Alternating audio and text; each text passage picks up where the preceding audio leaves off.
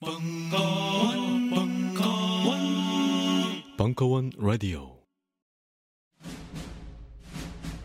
스마트폰의 바이블 벙커원 어플이 대폭 업그레이드 되었습니다.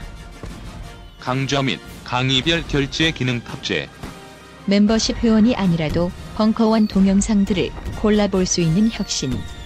바로 확인해 보세요. 어머니, 아버지. 그때도 제가 이렇게 말할 수 있었다면 꼭 말씀드렸을 거예요. 전 지금 뛰어놀아야 해요. 아이의 건강한 성장 발달을 위해 필요한 건 다름 아닌 놀이입니다. 아이들은 지금 의자에 갇혀 있습니다. 우리 아이들의 건강한 성장 발달을 위해 벙커원의 특별한 강연이 찾아옵니다. 10월 27일 오전 11시 운동 처방사 박정웅의 천번을 뛰놀아야 어른이 된다. 우리 아이 건강한 움직임 만들기.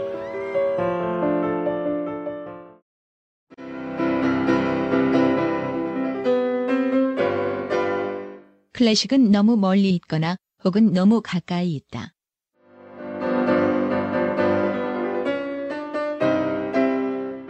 재수 없는 천재주의 예술사관이 아닌 시대 속 존재로서의 클래식 음악사 지휘자 겸 피아노 박사의 실연과 함께하는 퍼포먼스형 강좌. 시대 정신과 음악 양식 모두를 아우르는 입체적 이해.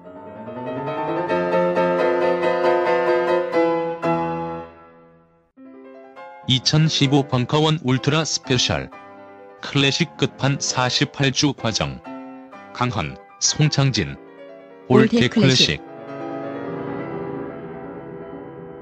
자세한 사항은 벙커원 홈페이지를 참조하세요. 군사부장 펜더의 워키피디아 여섯 번째 이야기 특수전의 역사 2015년 8월 8일 강연 2부 안녕하세요. 커피 많이들 사셨어요? 저번 시간에 봤던 그 커피잔 그대로인데? 아니 저뭐 많이 사든 말든 중요하진 않지만 아우 저쪽 사셨다는데 두 잔 사셨어야죠. 감사합니다.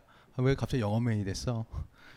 그 이 요거 지옥의 무시로까지 얘기를 했는지 모르겠는데 영화를 보면 알겠지만은 그 영화상에서 그 원주민들 모아놓고 하나의 왕국을 만들잖아요.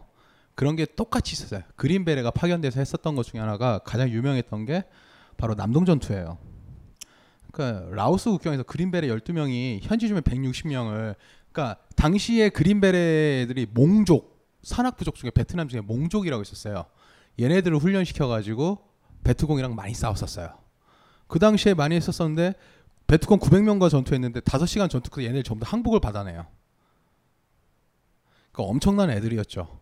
그 얘네들이 이렇게 활동했던 반면에 당시에 네이비실도 같이 투입됐었어요.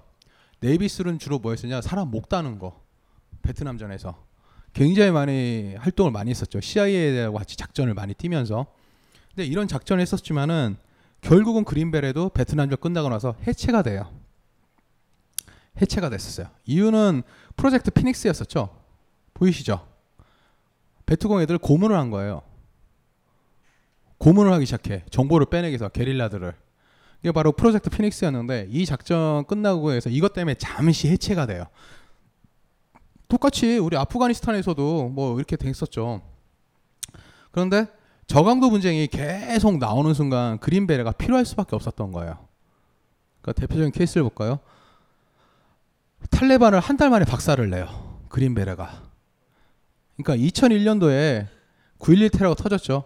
요 9.11 테러 때문에 특수전의 역사가 완전히 뒤바뀌게 됩니다.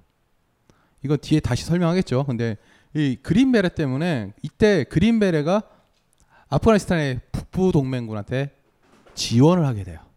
얘네들 같이 힘을 쌓았었어요. 그러니까 월남전 때 몽족하고 모아가지고 싸웠던 것처럼 북부 동맹군을 모아가지고 탈레반을 한 달 만에 개박살을 내요. 지상군 투입이고 나발이고 간에 그린베레가 가지고 얘네들이 하는 입지 알겠죠. 그린베레랑 같이 가서 싸우는 거예요. 여러분은 어떻게 생각할지 모르겠지만은 미국은 현재 전 세계가 지금 200개국이잖아요. 133개국의 특공대를 파견시켜 놨습니다. 133개국. 133개국에 보낸 다음에 군사 고문단의 역할도 하고 특수작전 임무도 같이 해요. 모르는 사이에 우리가 모르는 사이에 정말로 이게 바로 그린베레가 활동이었었던 거죠. 그 다음에 아마 네이비실일 거예요. 특수부대 실현 군대 이건 얘기했었죠. 군기가 빠졌고 어쩌고 넘어가는 부분이고 Navy SEAL 얘기를 할게요. 엄청나죠. Navy SEAL 찰리 신이 아직 리즈 시절에 Under Siege 태양의 눈물 Act of Valor Zero Dark Thirty 아 크리스 카일 중사 American Sniper 크리스 카일 중사 이 아저씨 정말 미 미군의 모든 기록을 갈아치웠어요 저격 역사상 160여 명의 목을 따버렸고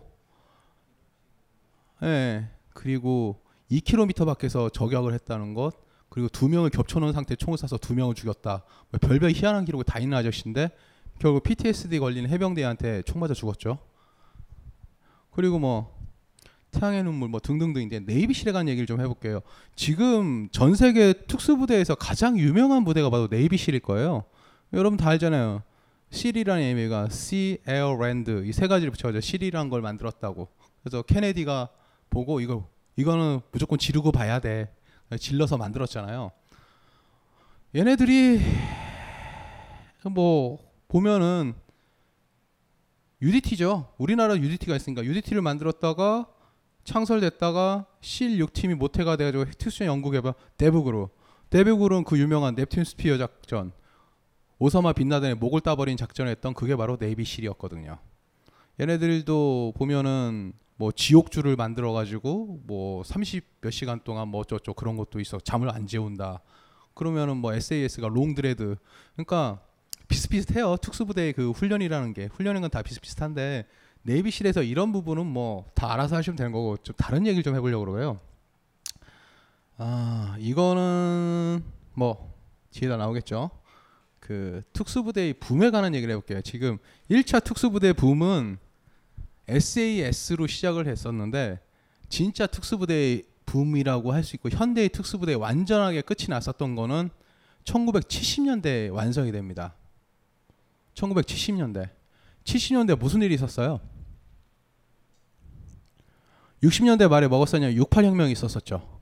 일본에는 전공투가 있었었고 적군파가 만들어졌고 독일은 마더마이노프가 있었었고 이스라엘 애들이 팔레스타인 애들 개박살 났을 때 피에로 애들이 테러를 시작하기 시작했었어요. 테러의 시절이 돌아오게 된 거예요. 그러니까 기존 군대랑 다른 특수한 상황이 만들어지기 시작한 거예요. 특수한 상황이. 갑자기 인질극을 벌이기 시작해요. 근데 인질극이 상황이 달라져요. 그전에는 뭐 학교나 건물 그런 거였었는데 무작위로 테러를 벌이고 인질극을 벌일 수 있는 새로운 교통수단이 만들어요. 비행기죠. 사람들이 비행기를 타고 움직이기 시작해요. 하이제킹이 나오기 시작한 거예요. 하이제킹이 되기 시작하고 그 전에는 마더 마이노프가 뒤에도 나오겠지만은 걔네들이 움직였을 때 최초에는 돈 많은 애들 부유층 몇 명을 갖고 한두 명을 가지고 인지를 하면서부터 범위를 좁을 수가 있었는데 이제 무작위가 돼요. 총이 바뀌어요. 총이 바뀌어요. 대표적인 케이스가 Scorpion 기관총이라는 게 있어요. Scorpion 기관총이라는 게 뭐냐면 무적 무작 무차별 난사예요. 정조준 쏘는 게 아니고 수록 쏴버려가지고 누구든 죽든 말든 신경을 안 쓰겠다는 거예요. 혁명의 기운이 나면서 얘네들을 대응하기 위한 특수부대, 얘네들을 대응하기 위해서 전 세계가 특수부대들이 연계를 하게 돼요. 그때 핵심이 무엇이냐? SAS. SAS가 모든 특수부대 창설을 도와주게 돼요. 그러니까 하나씩 살펴볼게요. 70년대 이제 분위기 알겠죠? 왜 특수부대가 이렇게 나왔는지에 대해서. 대표적인 케이스가 바더마이노프예요. 영화 바더마이노프가 나왔는데 그걸 한번 잘 보시면은 재밌을 거예요.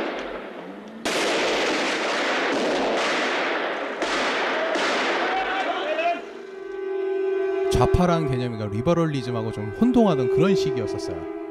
근데 별별 희한한 애들이 다 나오게 튀어나왔던 상황이었었던 거예요.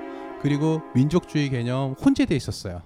PLO부터 시작해가지고 너무 많았던 거 IRA 등등등 모든 애들이 더 문제는 얘네들이 연계를 하기 시작했다는 거예요. 연계를 하면서 그러니까 뭐 뒤에도 나오겠지만은 모가디슈에서 마법의 불꽃 작전 GSG9 했을 때 바더 마인호프를 석방해라 외쳤던 게 그 네 명이 아랍 애들이었었어요.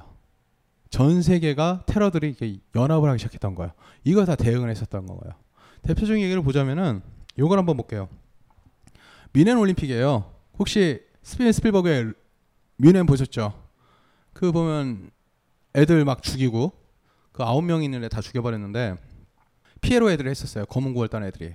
이스라엘 애들이 했던 짓을 생각해 보면 간단하잖아요. 갑자기 나타나가지고 아파트 잘 살고 있는데 2000년 전에 이게 원래 우리 조상 땅이었었어. 내놔. 그리고 내 땅을 뺏어가요. 화가 안 나겠어요? 2000년 전에 하나님이 나와서 이 땅은 너희한테 주기라고 등기부 등본을 내놨었다. 2000년 전에. 그렇게 말을 하고 땅을 뺏어요.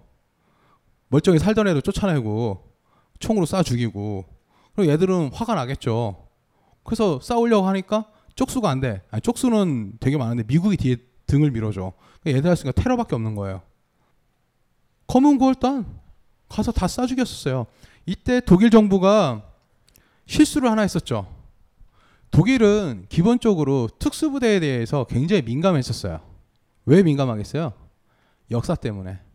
SS. 나치의 SS. 그러니까 GSG9하고 좀 있으면 특수부대가 나오는데 이건 경찰 특공대예요. 국경 경비대들 가지고 왜냐면 얘는 경찰 신분이니까 군대에서 특수부대를 못 만든다. 그런 거예요. 특수부대 훈련도 그렇고 뭐도 그렇고 얘네들은 굉장히 조심하게 되는 거예요. 그러니까 미넨 올림픽 때 얘네들이 뭐였었냐니까 몸이 툭툭하고 좀 이상하죠. 이 새끼 좀 몸이 좀 이상하죠. 스테로이드 존나 맞은 것 같죠. 얘 뭐냐면 안에 방탄조끼 입고 체육복으로 감싼 거예요. 안에 방탄조끼 입은 거예요. 자 어설프게 들어가고 있죠. 이게 뭐였으니까 저격병하고 얘네들을 밖에서 찍겠다고 이렇게 있는데 방송국에 잡힌 거야. 방송국에 잡혔고 이거를 올림픽 인지가 보니까 TV로 보니까 어 이 새끼들 뭐야? 쫓아내. 그리고 사람을 막 죽이겠다 그런 거. 그래서 빠져나온 거예요. 얼마나 허술한지를 보여주는 거예요. 당시 독일의 수준을. 그리고 이스라엘 선수단 애들 다 죽이고 나서 미넨 올림픽은 34시간 동안 개최할까 말까 되게 고민을 해요. 그리고 어쩔 수 없이 개최를 하게 돼요. 독일이 제대로 당했죠. 그리고 나 만들어진 게 GSG9이에요. 이래서 만들어진 거예요. 지금은 독일 애들도 특수부대가 있어요. 독일 군내 KSK라고. 그걸 만든 이유도 94년대 루안다 사태가 터졌을 때 경찰을 보낼 수가 없잖아요. 경찰 특공대를 타국에 보낼 수 없잖아요. 군인을 보내야 되니까. 그러니까 어쩔 수 없이 지네들을 만들게 했었는데 독일 애들은 독일 실전법에 한계가 있었던 거예요. 그리고 미넨 올림픽 때 제대로 당한 상태에서 모가디슈에 잡혀 들어간 거예요. 루프트한자 비행기가 80명의 인질과 함께. 이때 최초의 스턴탄이 나온 거죠. 이때가 어쨌냐면 율리 베게너라고 이게 GSG9에 창설했던 대장이 있어요. 얘가 SAS에 파견 갔다 돌아온 애였었어요. SAS. SAS가 왜 이렇게 중요한지 알겠죠? SAS가 특공대 준비를 다 해놓은 애들이잖아요. 거기서 개발했었던 게 뭐냐? 스톰탄. 성광탄을 개발해요. 그 다음에 이게 지제네라고 이건 프랑스예요. 이게 1994년도 12월 26일 영상일 겁니다. GIGN members then attempted to throw an explosive through the cockpit window. 매달리고 있어요. 훌륭한 특공대예요, 프랑스. grenade, injuring two of the GIGN. Another assault began as a grenade was 자, 얘기해 줄게요. 지젠느라고 이게 프랑스 국가홍병대예요. 얘는 국가홍병대에서 5만 명 기준을 가지고 있는 애들이었는데 이걸 왜 얘기하냐면 이 사건이 저한테 되게 기억이 새록새록해요. 이거는 그냥 안 외워도 알 수 있어요. 1994년도 12월 26일 날이에요.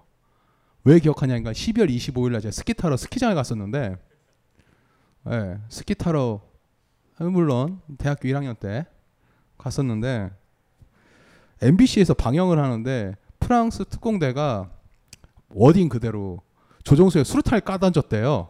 근데 다 구출을 했대. 근데 한 명도 안 죽었대요. 이 미친놈들 왜 수류탄을 왜 던져? 대테러 부대가 섬광탄을 던졌겠지.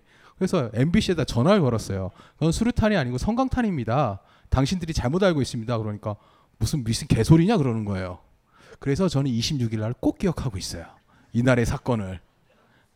여기 보면 성광탄의 위력이란 게 바로 여기서 나오는데 지젠느라고 있는 건데 이거는 프랑스 애들이 만든 특공대예요. 보시면 알겠지만은 이 하이제킹이라는 게 90년대까지 지금도 굉장히 유명하게 된 거예요. 왜냐면은 단위 면적당 가장 많은 인원을 때려 넣을 수 있고 더 큰 문제는 이게 이동이 가능해. 그러니까 엔테베 작전 같은 게 한번 보세요. 이스라엘 애들은 지구 반 바퀴를 돌아요. 아프리카까지 가. 루프트한자 비행기는 모가디슈까지 가요. 독일 건데 이런 식인 거예요. 적군 봐봐요. 평양에 내리잖아. 비행기 납치해가지고 이런 걸 대응하기 위해서 70년대가 되면은 대테러 부대라는 게 엄청나게 만들어져요. 대테러 부대라는 게. 그러니까 특수 부대를 모태로 나올 수밖에 없는 거예요. 그러니까 그린베레 애들이 델타 포스를 만들어내고 뭐 여러 가지 애들이 특수한 상황에서 그 정점을 찍었었던 게 바로 님노드 작전이죠. 뭐 이건 다들 얽혀 있다는 거 얘기해 줄게요. GSG9 사이렌 마트칼 이거 아세요? 사이렌 마트칼? 이스라엘 특공대 애들이에요. 그리고 지젠느 707 특임대 707 특임대는 이거 다 연결돼 있어요. 707 특임대는 GSG9 거를 베껴 가지고 창고에서 만들어진 거예요. 그러면은 SAT라고 아세요? 일본 특수부대 경찰. 일본 특수부대가 경시청 소속의 SIT가 있고 각 형경별로 SAT가 있어요. 요거 애들은 GSG9을 베껴가지고 같이 만든 거예요. 그렇죠? SAS는 깊고 풍부한 MSG의 맛이죠. 처음의 맛이에요. 얘가 뽑아냈으면 델타포스는 그린베레 밑에서 나와가지고 SAS랑 베껴가지고 이렇게 해가지고 특수부대를 만든 거예요. 대테러를 할 수 있는 게. 저 네이비실은 UDT하고 같이 있는데 얘들은 해군 특전사랑 같이 연계돼 있고 그린베레하고 특전사하고 연결돼 있고 모든 특수부대는 같이 움직여요. 근데 2001년도가 되면은 9.11 테러가 터지죠. 이렇게 연결된 것도 안 되니까 태스크포스 K바라는 팀을 만들어요. 태스크포스 K바. 이게 뭐냐? 미국, 캐나다, 뉴질랜드, 독일, 기타 등등 8개국을 다 모아요. 거기 특수부대를 다 모아서 하나의 팀을 만들어요. 광역팀으로 쳐들어서 때려잡자라고. 왜냐하면 테러가 전 세계적으로 연결돼 있잖아요. 전 세계 이제 하나가 되고 이메일도 막 들어가니까 에셜론으로 감청하고 특수부대 파견하고 다 때려 부시자라고. 특수부대가 지금은 이거 테스크포스 K바라는 게 해체가 됐다고 얘기를 하는데 그 공식적인 말로 해체가 됐다가 말을 하죠. 잘은 모르겠어요. 그러니까 이 특수부대라는 게 이제 서구 세계는 이제 하나가 될 수밖에 없어요. 테러와의 전쟁, 저강도 문제 이게 하나의 팀이 되면서 여러분 이제 점점 좀 실감 못 하겠지만 이 특수부대가 우리에게 건네주는 폐해가 만만치 않다는 거 알고 계셔야 돼요. 자유를 외친 시인 김수영, 위대한 화가 이중섭, 전설이 된 반고흐. 그런 그들의 진짜 모습은 찌질했다. 철없는 가난뱅이, 애정결핍 환자, 우리가 사랑한 위인들의 민낯. 위인전에 속은 어른들을 위한 경쾌한 반전이 시작된다. 딴지일보 인기 연재를 책으로 엮은 찌질한 위인전. 완벽하지 않아서 눈물나게 아름답고 찌질했기에 더욱 위대한 그들의 삶이 전하는 위안과 감동. 딴지일보 홀짝 기자의 찌질한 위인전. 전국 서점과 온라인 서점 딴지마켓에 있습니다. 위즈덤 하우스. 안녕하세요. 용산에서 가장 믿음 가는 조립 PC 전문 업체 컴스테이션의 이경식입니다. 당장이라도 사용하고 있는 컴퓨터를 들어다 던지고 싶을 때 그럴 때를 대비해 저희 컴스테이션이 용산 선인상가 21동 1층 130호에서 기다리고 있습니다. IT 강국에 걸맞게 믿을 만한 조립 PC 컴스테이션이 신뢰를 바탕으로 그 기회를 제공해 드리겠습니다. 궁금하신 점은 문의 주십시오. 011 892에 5568번입니다. 우주 최강의 만족스러운 서비스를 제공해 드리는 저희 컴스테이션이 늘 기다리고 있겠습니다. 딴지스에게 F1 같은 존재, 컴스테이션은 조용한 형제들과 함께합니다. 그간의 프로파일링 수업을 통해 범죄 행동을 분석해 보았다면 이젠 실질적인 defense를 배워보자. 최악의 범죄 상황을 미리 감지하고 예방하며 효과적인 defense로 나 자신을 지킬 수 있는 대한민국 최초 여성들을 위한 본격 self defense 강좌. SOM 대표 최하란의 No Woman No Cry 10월 31일 토요일부터 시작하는 총 8주간의 특별활동. 맛보기 강연은 벙커원 홈페이지에서 무료로 시청하실 수 있습니다.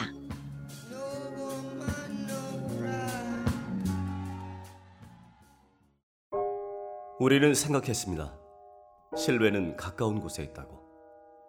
우리가 파는 것은 음료 몇 잔일지 모르지만 거기에 담겨 있는 것이 정직함이라면 세상은 보다 건강해질 것입니다. 그래서 아낌없이 담았습니다. 평산네이처, 아로니아 친친친 지금 딴지마켓에서 구입하십시오. 특수부대의 기본이라고 할 수 있는 게 Nimrod operation Nimrod에 관한 얘기를 해드릴게요. 이거 이 작전은 다들 아실 거예요. 이게 뭐냐면은 SAS가 어, 해클러 앤 코우의 최강의 영업 사원이라는 걸 확인해 준 거예요. MP5를 전 세계에 알려준 최고의 작전인데 어, 호메이용이 있어요. 해교도의 신자 팔레비 왕조를 무너지신 이 아저씨가 이란을 접수를 해요. 접수를 하는데 그 당시에 아라비스탄 그러니까 우리나라 보면 뭐 쿠르드족 비슷한 애들이겠죠. 그러니까 조그만 소수민족이 있는데 같은 해교도니까 우리를 같은 해교도는 민족을 넘어가서 같은 편을 해줄 거야. 그래서 호메이니용을 지지했었어요. 지지했는데 호메이니용이 집권하자마자 이 새끼 개새끼야. 그러니까 애들이 빡친 거야. 그래서 했던 게 뭐냐면 영국 주재 이란 대사관을 점거해요. 91명의 인질을 잡아요. 아니 26명의 인질을 잡아요. 그런 다음에는 이란에 있는 91명의 아라비스탄 해병명 애들을 맞교환하자 얘기를 한 거예요. 그리고 한 명씩 죽여요. 밖으로 던져요. 그게 4월 30일 날 있었던 거예요. 이때 사람이 죽고 나자빠지고 나니까 SS, CRW 대혁명 작전 부대가 나오기 시작하는 거예요. 보시죠. 이게 영상이 어디 있지? 보세요. BBC에서 나온 거예요. 당시에는 언론 통제가 안 됐었기 때문에 검은 애들 술술 나와서 작전을 한 거예요. 아, 다리 걸린 건 안 나왔지만은 이제 빵 터져요. 폭약을 너무 많이 넣었죠. 이제 빵 터집니다.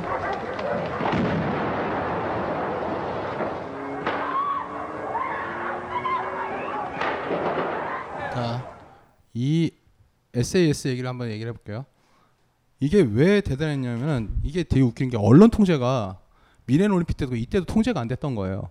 대낮에 학원인데 설렁설렁 검은색 흑복을 입은 애가 총을 들고 설렁설렁 들어와요. 그리고 레페를 타고 레페는 그 미끼였었죠. 레페를 타고 이렇게 하는데 옆에서 C4를 터트려 벽면을 뚫고 들어가요. 웃겼었던 게 점거가 되자마자 얘네들은 킬하우스를 만들고 이란 대사관랑 똑같으면서 모형을 다 준비하고 거기서 연습을 다 한 상태에 있었어요. 그리고 쳐들어가 가지고 11분 만에 작전이 종료가 돼요. 여기서 대박인 게 뭐였었냐니까 BBC에서 찍는 애들이 얘들한테 누구냐고 물어봐요. SAS다. 어. 특수부대가 그 GSG-9이 모가디슈에서 마법의 불꽃 작전을 했을 때는 뭐 딱히 그런 게 없었어요. 근데 여기서는 정말 대박을 친게 뭐냐니까 전 국민이 이걸 보고 있는데 그냥 술렁술렁 마실 같은 데서 총을 다 쏴 죽인 거예요. 11분 만에. 이때 SAS가 나왔던 전술이 나중에 특수부대의 교본이 돼요. 권총으로 사람을 죽일 때 보통 이때 브라이닝 하이파워를 썼는데 열세 발이 들어가요. 한 사람 있을 때는 탄창이 떨어질 때까지 다 쏴 죽여라는 거예요. 실제로 그 다 쏴 죽인 거예요. 그렇게. 그러니까 당시에 특수부대라는 걸 테러범들이 이해를 못했던 거예요. 얘네들이 딱 나왔을 때 인지를 죽이러 갔어야 돼요. 인지를 죽이러 갔어야 했는데 우리가 쟤들을 제압할 수 있을 거야 하고 덤볐다가 다 개죽음을 당해요. 얘네들은 완전 프로페셔널이고 대테러 부대를 왜 만들어야 되는지를 확실하게 보여주는 거예요. 대언론으로. 그러면서 덩달아 주가가 오른 게 Heckler & Koch 예, 간지 작살이죠. 이 모습을 딱 보고 나니까 이거 이건 어머 이건 질러야 돼가 되는 거예요. 이건 질러야 돼. MP5 저도 이거 한 두 자루 질렀어요. 이거 질러야 돼요. 왜냐니까 이게 대, 카운터 테러의 가장 확실한 무기가 바로 이거라는 거예요. 좁은 구역 안에서 소총탄을 쏜다 해보세요. 우리가 K2나 M16을 사람이 몸을 뚫고 뒤로 들어가는 거예요. 그렇지만 권총탄 같은 경우에는 사람만 죽어 앞에 있는 사람만. 그런데 기관총을 하려니까 정확도가 중요하잖아요. 기관 단총은 난사용이잖아요. 그러니까 롤러코킹으로 뒤로 갔다 가지고 잠깐 멈춰서 나가는 거예요. 이게 정확도하고 파괴력을 동시에 가지고 있는 기관 단총이라고 소문이 난 거예요. 이 작전 하나로.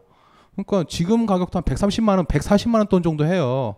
근데 우리가 K2 소총 한 자루가 한 40만 원 하거든요. 45만 원. 소총 가격이 3배가 넘어가요. 너무 비싸 이 새끼야. 그랬는데 이거 딱 보고 나니까 이건 사야 돼. 모든 특수부대가 이건 가지고 있어야 돼가 된 거예요. 그리고 모든 특공 보고 검은색이구나. 얼굴을 가려야 돼. 멋있다 야. 모든 특수부대 패션이 여기서 딱 끝나요. 패션이 종결이 돼 버려요. 왜 흑복이 왜 나온지 아시겠죠? SS가 입은 거예요. 얼굴을 왜 가리고 가스 마스크를 왜 써야 되냐? 간지가 나니까. MP5는 왜? 쟤들이 쓰니까 폼이 나. 그 전에는 해클라인 코어가 독일 거예요. 독일 애들이 이걸 팔았는데 야 총은 좋은데 너무 비싸. 근데 지금 뭐냐? 이건 사야 돼. 쓰든 안 쓰든 사야 돼가 된 거예요. 그러니까 모든 특수부대의 교리, 장비, 패션이 이 닌누드 작전으로 통일이 된 거예요. 우리 특수부대 애들이 검은색을 왜 입냐? 쟤들이 입었으니까 멋있잖아. 바로 여기였었던 거예요. 여기까지가 이제 특수부대의 개괄에 관한 거고, 예, 이제, 이제 진짜 제가 이제 하고 싶은 얘기를 이제부터 할 거거든요. 오늘은 좀 중구난방을 할 거라고 얘기했었는데 바로 이 얘기를 하려고 그런 거였었어요. 아, 이야기의 핵심인데 9.11 테러의 럼스펠드예요. 테러 이후에 당시 국방부 장관이었었죠. 이게 뭐냐면은 미 군이 규정을 내린 저강도 분쟁이라는 뜻입니다. 적대국의 특정한 정신 군사적 조건을 받아들이도록 강요하고 영향력을 행사하기 위해 군사 개입을 하는 쪽에서 분쟁 스펙트럼의 저수준에서 작전하는 활동 범위를 말한다. 이 얘기를 하는 이유를 해볼게요. 특수부대가 여러분의 삶에 전 세계의 삶에 지금 2015년 현재 어떤 역할을 미치는지 그 얘기를 해볼게요. 우리가 알고 있는 우리가 어렸을 때 봤던 람보 코만도, 우리가 즐겁게 봤던 Zero Dark Thirty나 뭐 기타 등등을 보면 특수부대가 멋있는 걸로 나와 있어요. 저는 특수부대 욕하고 싶은 얘기는 아니에요. 음. 당시에 럼스펠드가 럼스펠드가 9.11 테러가 터지고 나서 테러와의 전쟁을 수행함에 있어 가지고 이란을 공격했을 때 어, 당시 육군 참모총장 신세키라는 게 있어요. 에릭 신세키 일본계 미국 대장을 했던 애가 있었어요. 걔랑 프랭클린 장군하고 얘기를 했을 때 늘 나왔었던 게 부대 수를 줄여라라는 얘기를 해요. 15만, 20만 수준. 무슨 개소리냐. 한 10만 수준에 치고 올라간 거예요. 그리고 나서 어떻게 됐냐? 늪에 빠지죠. 그때 럼스펠트가 주장했던 핵심이 무엇이냐? 특수 부대를 가지고 싸우자. 전장의 프로들을 가지고 싸우자라는 거였었어요. 전장의 프로들을. 여기서 중요한 사실 한 가지 있습니다. 전쟁이 그러니까 소련과의 양극 체제가 무너지고 미국 단극 체제가 일극 체제가 됐어요. 일극 체제가 되면서 미국인이 핵심인가 신속 정계군이라는 게 나와서 스트라이커 여단이라고 탱크를 만들 가벼운 장갑차를 가지고 일단 일단 파견을 하자. 그리고 기동군을 유지하자. 빨리 가는 게 좋은 거다. 왜냐면은 미군을 압도할 만한 다른 나라가 없잖아요. 그러면 빨리 가서 빨리 치고 나오는 게 좋다. 가벼운 다이어트를 가자는 거예요. 그러면서 핵심이 됐었던 게 뭐냐면은 특수부대였었어요. 미군의 다른 병종에서 제일 웃겼었던 것 중에 하나가 음, 2001년도 2001년 9.11 테러 이전에 미국의 특수전 사령부의 예산이 한 23억 불 정도 됐었어요. 한 2조 정도. 당시 병력이 3만 8천 명 정도였었어요. 근데 2014년도 테러와의 전쟁이 거의 이제 끝나갈 무렵에 되고 나면은 병력이 6만 6천으로 바뀌어요. 6만 6천. 그리고 예산은 105억 불이 돼요. 오바마 정부 말 무렵 2015년도니까 99억 불로 한 4% 정도 줄어들었지만 90 그래도 한 10조가 넘어가요. 특수전 부대가 그 사이에 병력 수가 68%가 올라갔고 2001년도 당시에 해외에 파병된 미군이 파병한 특수부대 숫자가 한 2,800명 정도 됐었어요. 근데 그 다음 해부터는 4배씩 뛰어 올라요. 4배씩. 특수부대로 전쟁을 시작한 거예요. 자, 특수분대가 그 대에서는 정찰도 있었고, 그렇죠? 대미 대심리전도 있었을 테고, 군사 훈련도 있었어요. 근데 네이비시를 비롯해서 모든 부대들이 거의 하나의 목표를 많이 하죠. HBT 고가치 목표. 누구? 오사마 빈라덴 같은 애들. 그러니까 네이비실 자체에서도 굉장히 말이 많았었어요. 이렇게 가는 순간 우리는 암살자의 삶을 계속 살고 있다. 피로도가 너무 올라간다. 아나콘다 작전할 때 13명이 죽었죠. 아니, 8명이 죽었죠.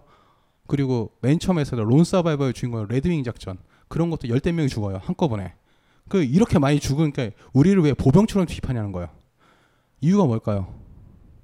전쟁이 이제 전선과 전선을 맞붙인 2차 대전과 같은 전지가 아닌 거예요. 무엇이냐? 어디서 싸워야 될지 어디 목표가 있는지 간에 없으니까 잘 훈련된 병력을 가가지고 죽이고 빠져나오는 걸로 계속되는 거야. 네이비실 같은 경우 하루에 10명, 20명을 죽여봤다는 인터뷰가 나오는 정도가 되는 거예요. 전쟁이 이상하게 돌아가는 거예요. 럼스펠드 같은 경우는 여기서 가장 문제가 되는 거냐면 민주주의의 좋은 점일 수도 있고 나쁜 점일 수도 있겠지만은 자기의 정치적 위험 비용을 회피하기 위한 수단으로 특수부대와 함께 등장하는 게 PMC예요. 그렇죠? 용병, 용병. 여러분 혹시 블랙워터사라고 아세요? 잘 굉장히 유명하죠. 블랙워터사. 지금은 G 서비스로 바뀌었다가 아카데미로 바뀌었다가 얼마 전에 델타포스 출신들하고 같이 뭉쳐가지고 또 만들고 있어요. 합병을 했어요. 그러니까 블랙워터의 핵심은 무엇이냐? 블랙워터는 네이비실이 주축이 된 부대예요. 아니 회사예요. 네이비실 퇴역자하고 네이비실 있는 부대 용병들을 모아가지고 만든 게 바로 블랙워터예요. 얘네들은 왜 쓸까요? 지금 거의 60개국에서 지금 이라크 현지에서만 지금 10만 명 움직이고 있어요. PMC가. 왜 만들어졌을까요? 간단해요. 정치적 비용을 지불하기 싫은 거예요. 생각해 보세요. 이라크 전쟁하고 아프가니스탄 전쟁 때 웃기는 게 중에 뭐냐면은 사망자 숫자 알리는 굉장히 꺼려 했었어요. 미국에서 블로거 한 명이 끝까지 카운트를 하기 시작한 거예요. 사망자를 올리는 블로그가 아직도 있어요. 이게 무슨 의미냐? 사망자 한 사람이 정치적 비용이 너무 크다는 거예요. 대신에 돈으로 주고 살 수 있는 외주 업체를 만든 거예요. 그게 바로 PMC예요. PMC의 핵심은 무엇이냐? 특수부대 전역자들이에요. 그러니까 지금의 특수부대들은 뭐냐면 암살자가 됐고 얘네들이 나온 상태에서 전국적으로 전 세계를 뿌리고 있어요. 저 안 믿기겠지만은 우리나라 UDT 실 출신들하고 우리나라 특전사 애들도 이라크 현지 업체를 만들고 있어요. 한국 회사를. 왜 가지고 있을까요? 왜? 하나나 뭐 이런 데서 공사하고 있어. 신도시 만들고 있잖아요. 그거를 경비를 하면 있을 때 위급 상황일 때는 외국 용병보다는 한국 애들한테 말하는 게 훨씬 더 빨리 갈 수 있다. 그 우리나라 특전사, UDTCL 뭐 그런 출신들 해가지고 너 전역해서 할 일 없으면 우리 총 쏘는 데 갈래? 올래? 돈 줄게. 연봉이 한 8천에서 1억 정도 해요. 우리나라 몇 개 업체가 우리나라 경비를 쓰고 있어요. 외국도 마찬가지예요. 전 세계적으로 이 특수부대 출신들의 PMC가 얼마가 되는지 모르고 있어요. 요즘 나는 책 추천을 하지 않는다. 그래도 이 책은 추천하지 않을 수 없다. 나는 딴지일보 읽은 척 매뉴얼의 애독자였으니까. 이웃 시민 고전은 직접 반려들어 읽는 게 가장 좋다. 그게 여의치 않으면 너부리의 읽은 척 매뉴얼을 읽어라. 읽은 척 매뉴얼은 고전들의 뒤틀린 소개이자 색다른 비평일 뿐만 아니라 그 자체로 고전과 맞먹는 유사 고전이다. 고종석 그는 딴지일보 역사를 통틀어 가장 딴지적 글쟁이다. 김어준 고전이 얼마나 재밌는가를 은하계에서 가장 재밌게 설명하는 책. 딴지 편집장 너브리의 고전문학 읽은 척 매뉴얼. 아직 고전을 모르는 분들께 그리고 이미 고전을 알고 있는 분들께도 강력 추천합니다. 지금 바로 전국 서점에서 만나보세요. 딴지 마켓에서 구입하는 분께는 저자 사인본을 배송해 드립니다.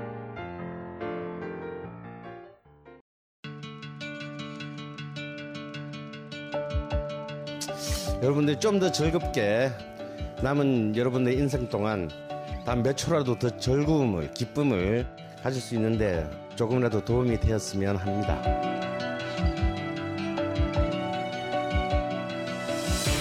미국 역사에서부터 비엔나 궁정을 거쳐 한국 근현대사까지 강헌이 주목한 음악사의 역사적 장면들 음악평론가 강헌의 첫 책 출간 이름하여 전복과 반전의 순간 지금 바로 딴지마켓에서 구매하실 수 있습니다.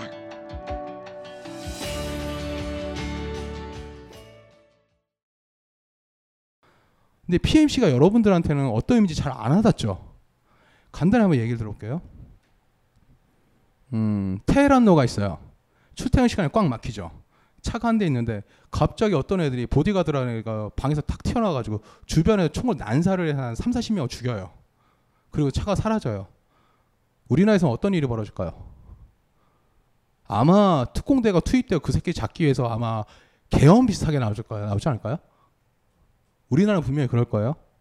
이라크에서 어떤 일이 있었냐? 2007년 9월에 이런 일이 있었어요. 바그다드, 우리나라 지금 서울이죠. 서울 한가운데 있었는데 그 PMC 애들이 가는데 교통정치 한가운데가 있는 거야. 그런데 차가 막히니까 얘네들이 어떡하냐. 다 튀어나와서 주변에서 기관총을 난사하기 시작한 거야. 기관총을 난사하기 시작해서 수십 명의 무고한 민간이 다 죽어버렸어요. 얘네들을 국제법으로 어떻게 할 수 있을까요? 불가능해요.